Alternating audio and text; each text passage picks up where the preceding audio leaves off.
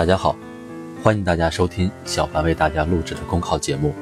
节目文字版下载请关注微信公众号跟着评论学申论。本期话题为面对面比拼社交更重要。据媒体报道，近期二零一八年中国社会科学院中国大学生追踪调查研究结果显示，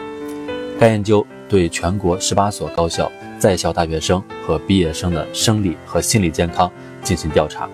数据显示，点外卖频率越高的大学生，其自评身体和心理健康测量得分越差，抑郁得分也越高。点外卖和健康之间是否具有必然的因果关系，还有待进一步研究。得出点外卖频率与大学生的抑郁倾向程度正相关的考量，并不意味着高频率的点外卖会导致抑郁，还要综合考虑各种参数。不过，这也侧面反映了两个现状：大学生的社交弱化和大学生在选择上的主观能动性。与其说点外卖的大学生抑郁倾向更高，不如说执着于屏幕的他们忽视现实社交的意义。在大学校园里，这样的情形并不少见。很多大学生吃饭不去食堂排队，选择点外卖，不与人进行交流，默默地吃完一餐。事实上，吃饭是门槛最低的社交活动，长时间不跟人交流，沟通能力就会退化，抑郁的风险就会增加。况且，随着互联网的普及，现在的大学生更迷恋屏社交，一块屏幕解决多样化的生活需求，对于现实的社交需求渐渐淡化，对现实中群体认同渐渐减弱。一个微信群可以实时沟通，一个点赞，一个评论就可以建立感情。吃外卖上网聊天比线下聚餐在时间成本和精力成本上都小了很多。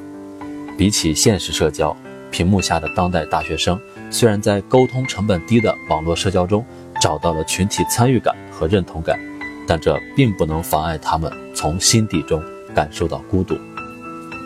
已有的研究表明，沉迷于网络社交中的沟通，却恐惧于现实社交中的联系，长此以往，自然就会导致内心情绪悲观化。这也是屏幕背后的青年一代所面临的社交现状。当代大学生个性特点都比较鲜明，丰富优越的物质条件使得他们更加注重自我需求的满足，更加注重个性化选择。高频点外卖可能是追求多元的饮食口味，可能是对学校食堂并不满意，他们敢于直面需求并以自己的方式解决，这说明在选择上他们具有更多的主观能动性。故而，大学生的抑郁倾向程度不是点外卖一个单项要素就能决定的，但我们得看到，国内的抑郁症患者中，大学生所占的比例正在逐年的增加。世界卫生组织曾经指出，四分之一的中国大学生承认有过抑郁的症状，由此学校应该关注大学生高频点外卖这种现象。